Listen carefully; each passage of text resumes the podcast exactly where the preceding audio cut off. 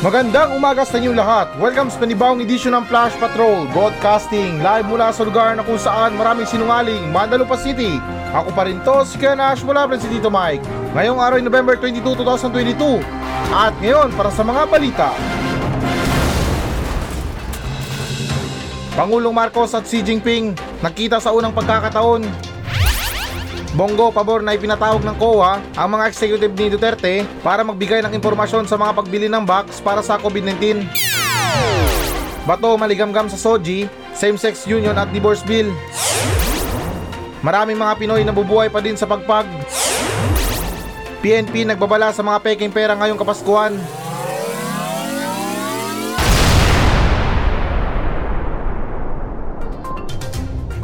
Pangulong Marcos at Xi Jinping nagkita sa unang pagkakataon. So, okay guys, naayon sa balita ng Manila Bulletin na ganito inilarawan ni Pangulong Bongbong Marcos ang kanyang unang pagkita kay Chinese President Xi Jinping noong Webes, November 17 sa sideline ng APEC Summit at ibinunyag niya ang kanyang bilateral na pagpupulong kay Xi Jinping tungkol sa mga isyo sa riyon at nalalapit na pagbisita ni Pangulong Marcos sa China sa susunod na taon.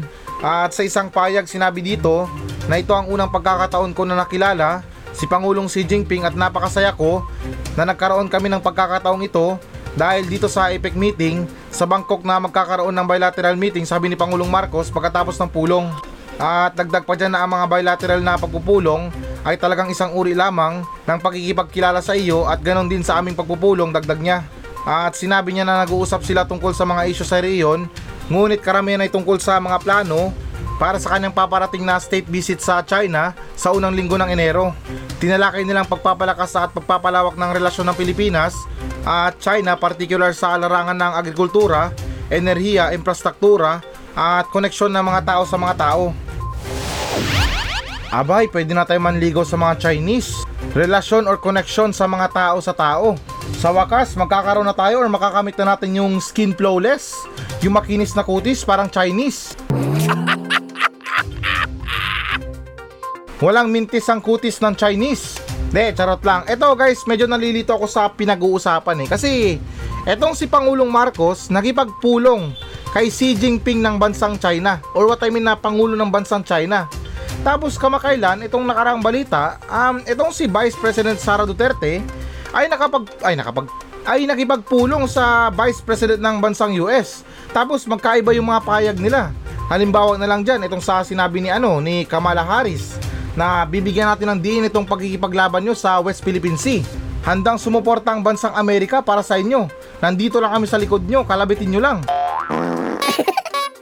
De, charot lang, extension na yung kalabitin. Pero alam nyo naman yung bansang Amerika, pagdating sa mga ganyan, nakasuporta sila eh.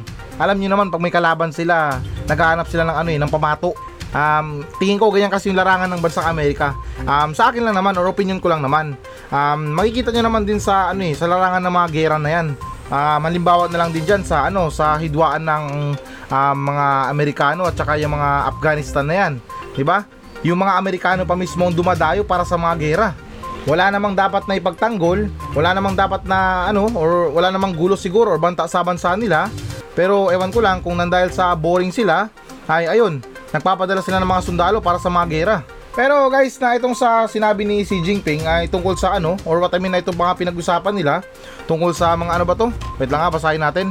Um, uh, ito ba, agrikultura, enerhiya, infrastruktura, at koneksyon ng mga tao sa tao. Pero tingnan nyo halos package deal na yung pangkabuhayan or ano pagbangon natin sa ekonomiya. Pero walang binanggit na uh, ano isasauli namin yung West Philippine Sea. Alam nyo guys, kumbaga kung sa pagkikipag-usap sa bansang bansang bansang China, um, para bang sasabihin nila na oh libre kita lahat pagkain, um, anong gusto mong kainin kung magkikita tayo, basta sagot mong pamasahe. Alam niyo yung ganun guys, yung tipo na iniiwasan nila na ma-open topic yung West Philippine Sea. Di ko lang alam guys kung bakit na um, sa lahat ng mga ibinibigay nila or parang ino-offer nila sa bansang Pilipinas ay sadyang napakaganda pero hindi talaga nila maibigay-bigay or may suko yung West Philippine Sea. Um, ewan ko lang kung pagitang tao lang sila or parang sinasabi lang nila yan para makalimutan natin yung ano, yung tungkol sa West Philippine Sea. Kasi may mga ganyang ano eh, may mga ganyang klaseng senaryo. Yung tipo na ginagawa mo yung lahat para makalimutan lang yung ano, or parang ano ba, parang ikaw aatras ka na rin sa ano, sa paghahabol sa kung anong meron kang habulin sa isang tao dahil sa ginawa niya sa'yo. Mapapasabi ka na lang na, ha, hayaan mo na yun, ginawa niya naman sa akin to. Ah, tinulungan niya naman ako dito eh. Medyo parang magulo siya pero um, alam niyo na yun eh, yung ganong senaryo. Um, parang ano eh, makakalimutan or kakalimutan mo na lang yung ano, yung kasalanan niya sa'yo dahil sa meron siyang inoffer na iba.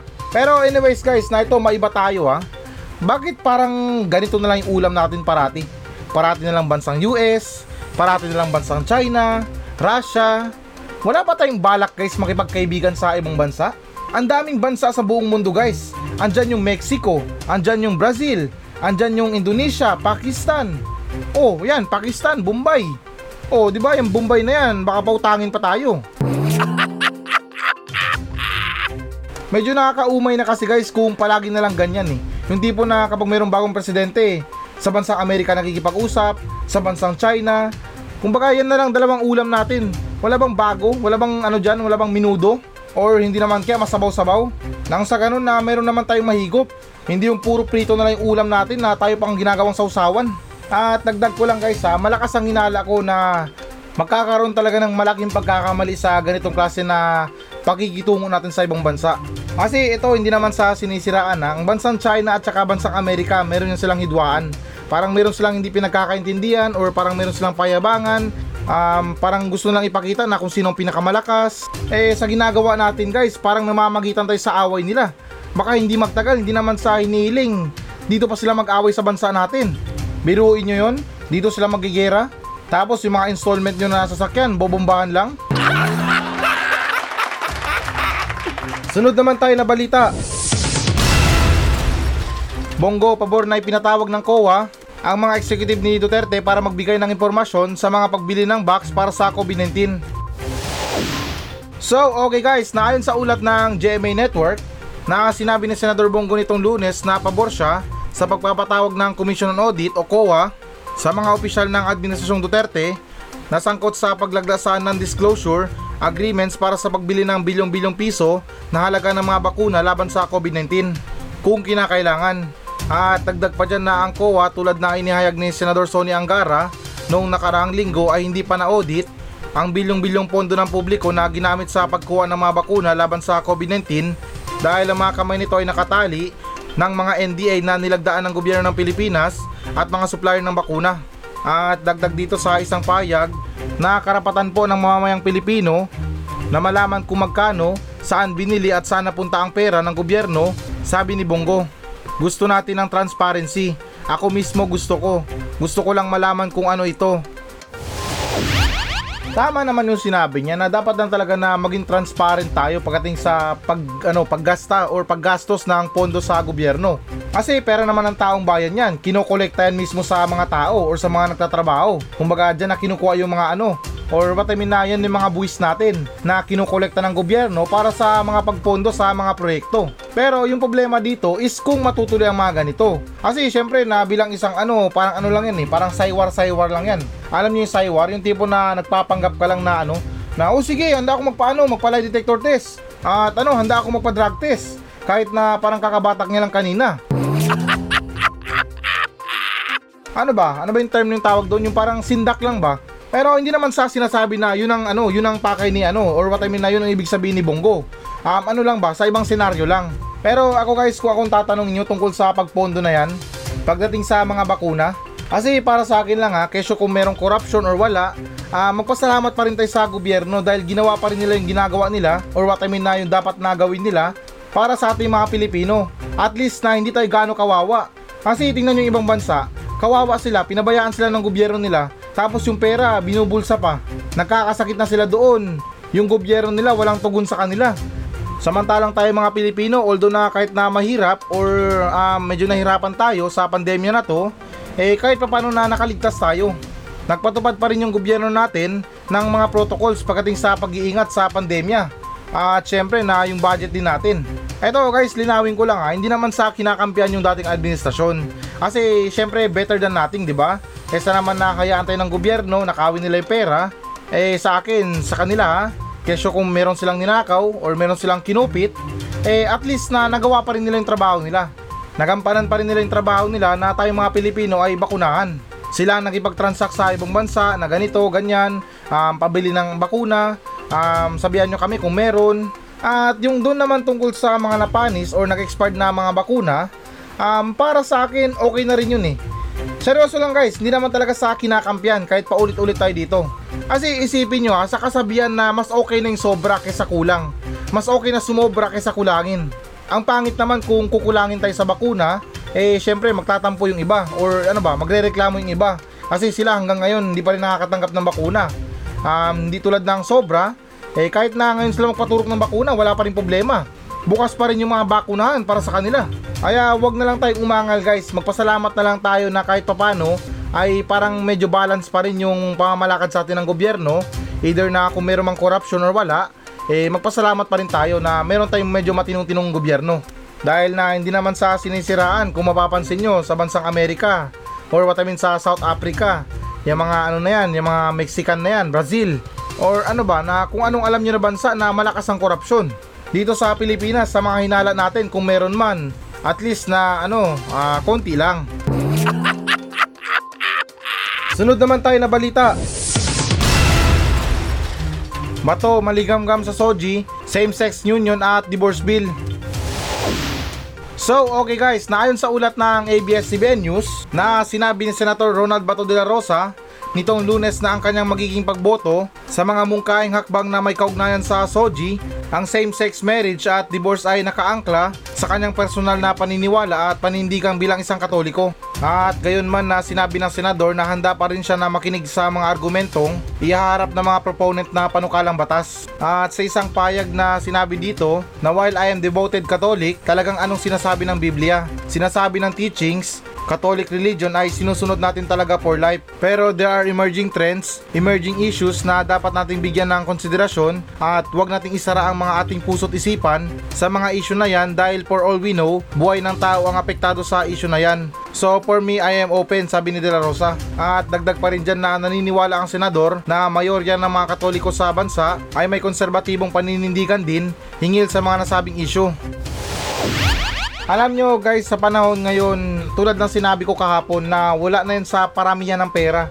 Wala na yan sa mga ari-arian, pagandaan ng bahay, um, pagkarbuhan ng mga kotse, mga sasakyan, mga motor, or anumang klase na meron tayo. Dahil sa pagiging masaya guys, nasa atin na yan eh. Nasa buhay natin.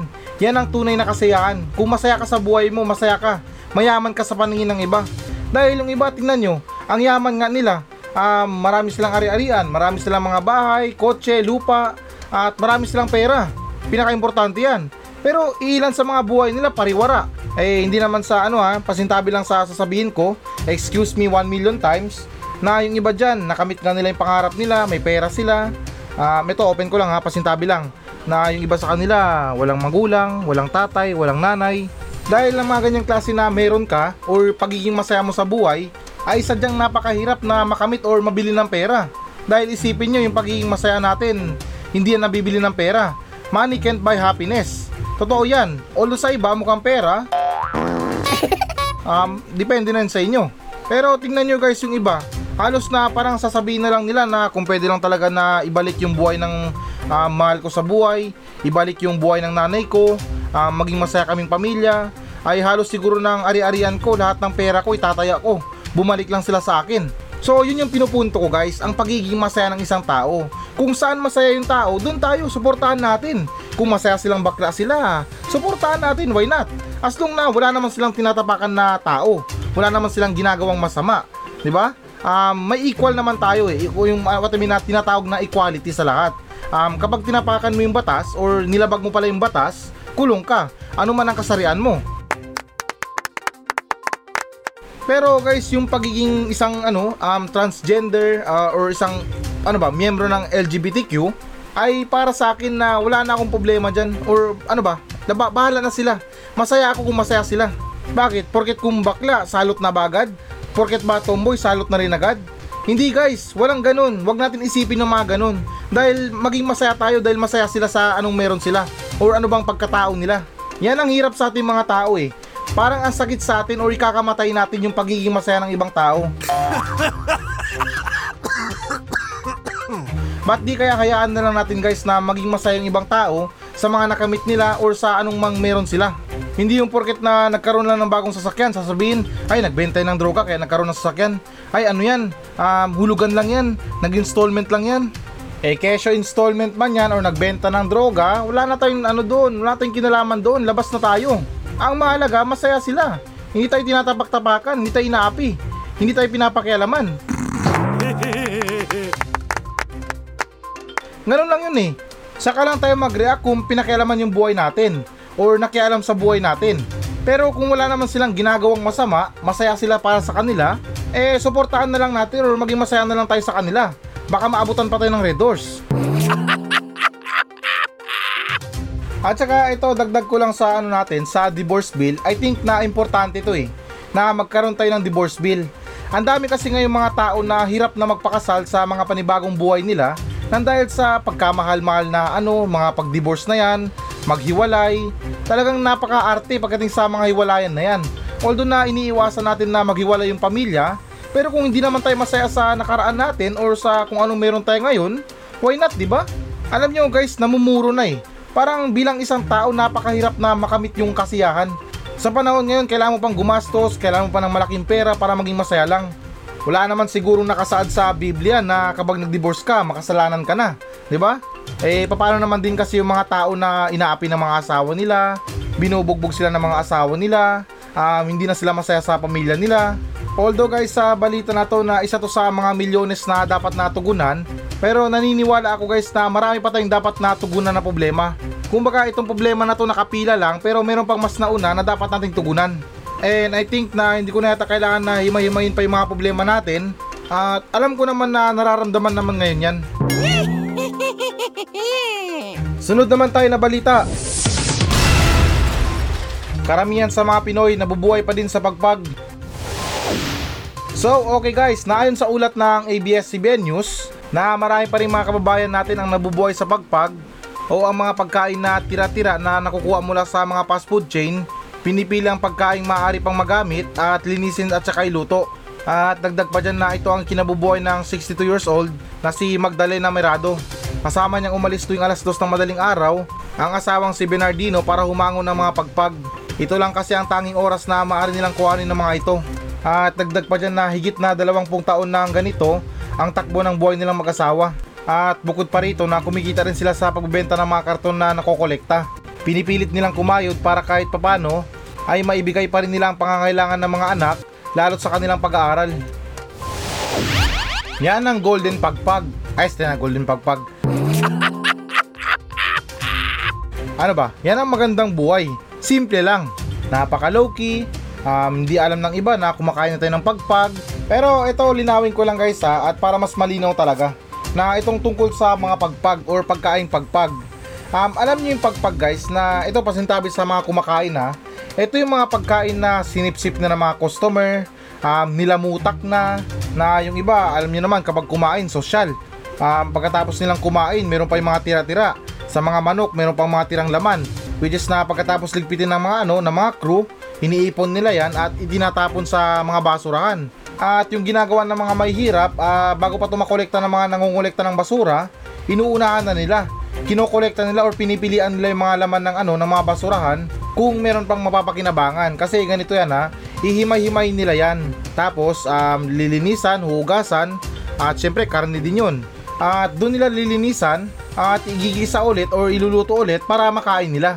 Although guys na wala pa naman akong narinig na namatay dahil sa kumain ng pagpag, pero itong ganitong klaseng pamumuhay, indikasyon talaga to na mahirap pa rin tayo mga Pilipino. Ako guys, sa totoo lang ha, dito sa Mandalupa, nakakain ako ng pagpag. Ang sarap ng luto guys, grabe. Si Mang Dodong, yung tanong namin sa barangay Silaway, sinabi niya sa akin na alam mo Kuya Nash, nung una prank ko lang yun sa'yo eh, na papakainin kita ng pagpag. Pero naantig yung puso ko nung pinuna mo yung pagluluto ko. Na sinabi mo sa akin na Mang Dodong, ang sarap mo pala magluto. Pwede ka na magtayo ng sarili mong restaurant.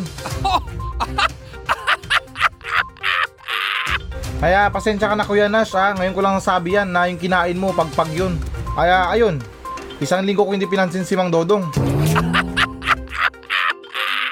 Kasi ito guys ha, hindi naman sa maarte. Tulad pa rin ng sinabi ko na wala pa rin ano, wala pa rin ako narinig na balita na namatay sa pagkain ng pagpag or pagkain ng pagpag. Pero syempre alam nyo naman na basura na yan eh. Basura na nga yan na nanggaling pa sa basurahan tapos kakainin mo pa. Totoong nakatipid ka pero hindi natin alam kung anong klase na sakit ang merong makuha natin. Or what I mean na sorry, ang pwedeng makuha natin. Na yung sinasabi nila na wise tayo sa buhay, nakakakain tayo ng libre, meron tayong ulam na libre. Pero iba pa rin yun guys kapag tinamaan tayo ng malalang sakit. Kasi syempre hindi na malinis yan. Kahit na sabihin mo pa na nilinisan yan, hinugasan yan, eh okay lang sana kung binabad din sa alcohol or hinugasan ng safeguard para sabihin natin na 99% kill germs. Klarong klaro patay ang mikrobyo. eh yung nakakatakot pa dyan, baka sa sobrang pagiging cowboy nila, isang hugasan lang sabay luto na agad. Kaya grabe guys no, Di naman sa pambabatikos, yung mga opisyal sa gobyerno na binoto natin, ang sasarap ng mga ulam nila, um, paiba-iba yung mga ulam nila, matataas na klase yung mga isda na kinakain nila, matataas na kalidad na mga karne, mga steak, beef steak, or hindi naman kaya mga buffet. Samantalang yung mga bumoto sa kanila, ayun, um, nakikipagsapalaran sa pagpag. At dagdag ko lang guys ha, um, ito hindi naman sa atin natakot kayo ha, um, para sa ating kalusugan naman din to. Maging aware tayo sa mga kinakain natin sa mga gedli-gedli.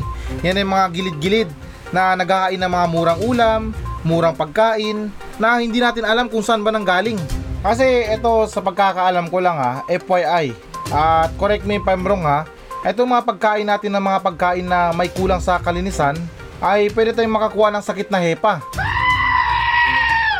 Alam niyo yung hepa guys? Hepaglalamayan ka. Ne, charot lang. Na mag-ingat lang tayo guys sa mga kinakain natin.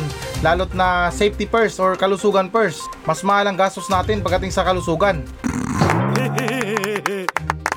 Sunod naman tayo na balita. PNP nagbabala sa mga peking pera ngayong Kapaskuhan.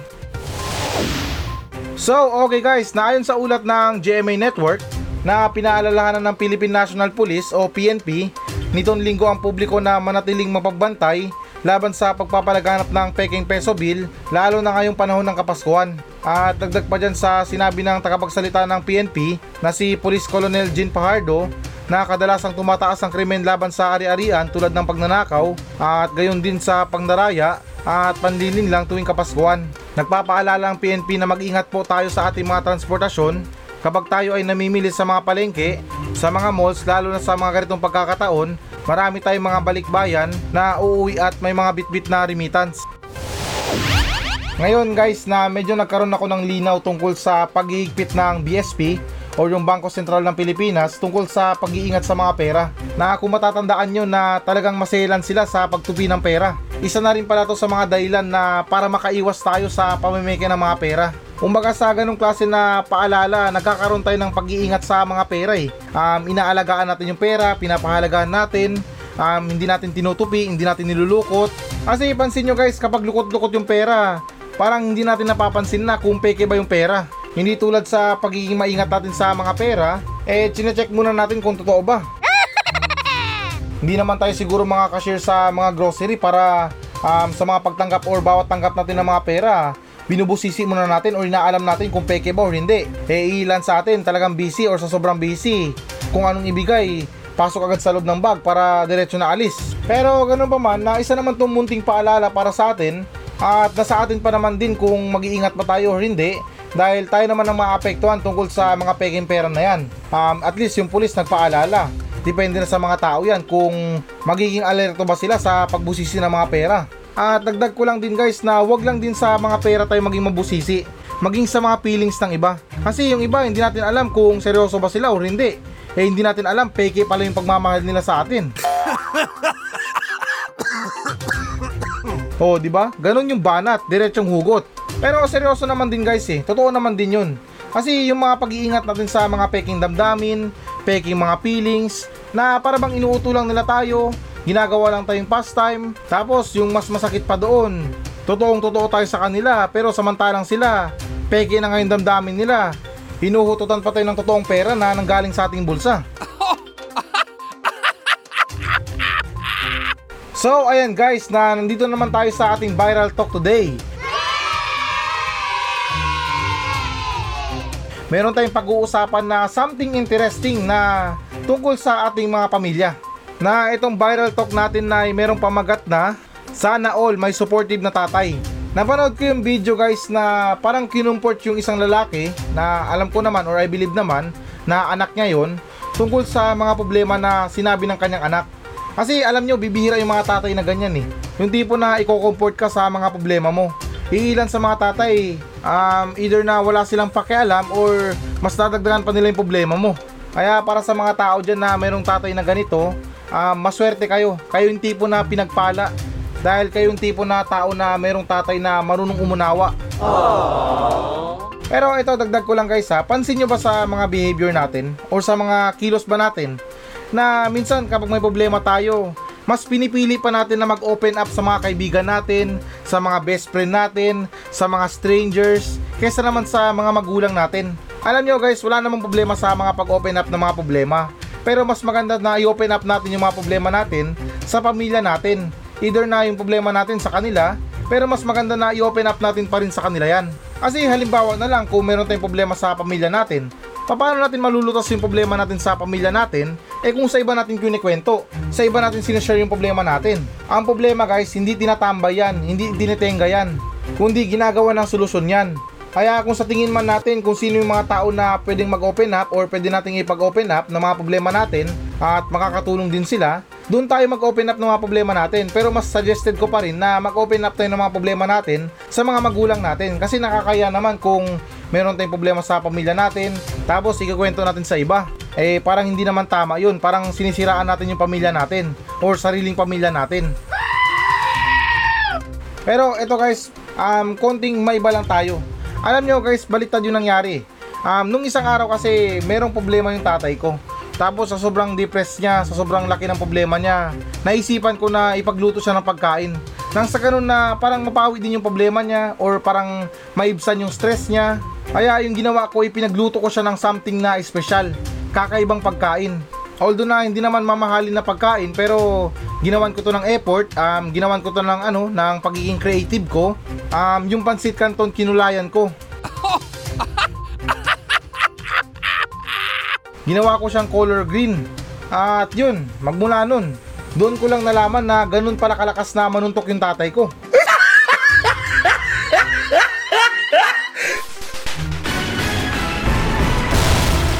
Hello guys, na bago natin tapusin ang show na to, uh, hinihikayat ko lang yung mga audience natin na mag-message sa akin dito sa Mandalupa Station para sa mga reklamo nyo sa kapitbahay nyo, reklamo nyo sa asawa nyo, sa mga kaibigan nyo, at kahit sumbong na rin para sa mga katarantaduhan dyan sa lugar nyo. At kung boring ka naman, pwede naman kayo magpa-shoutout sa akin ng buong angkan nyo. Mula ni Nuno nyo hanggang Apo, isa-shoutout natin yan.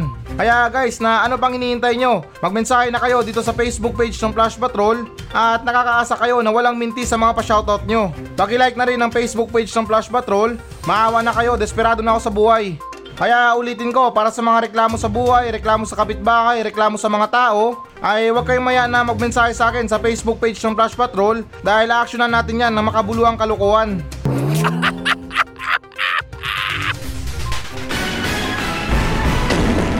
So yan muna mga balita ng Flash Patrol sa araw na to. Maraming salamat sa pakikinig. Ako pa rin to, si Kuya Nash. At maraming salamat ulit. Wala pa rin si Tito Mike. Masayang masaya ako. At goodbye!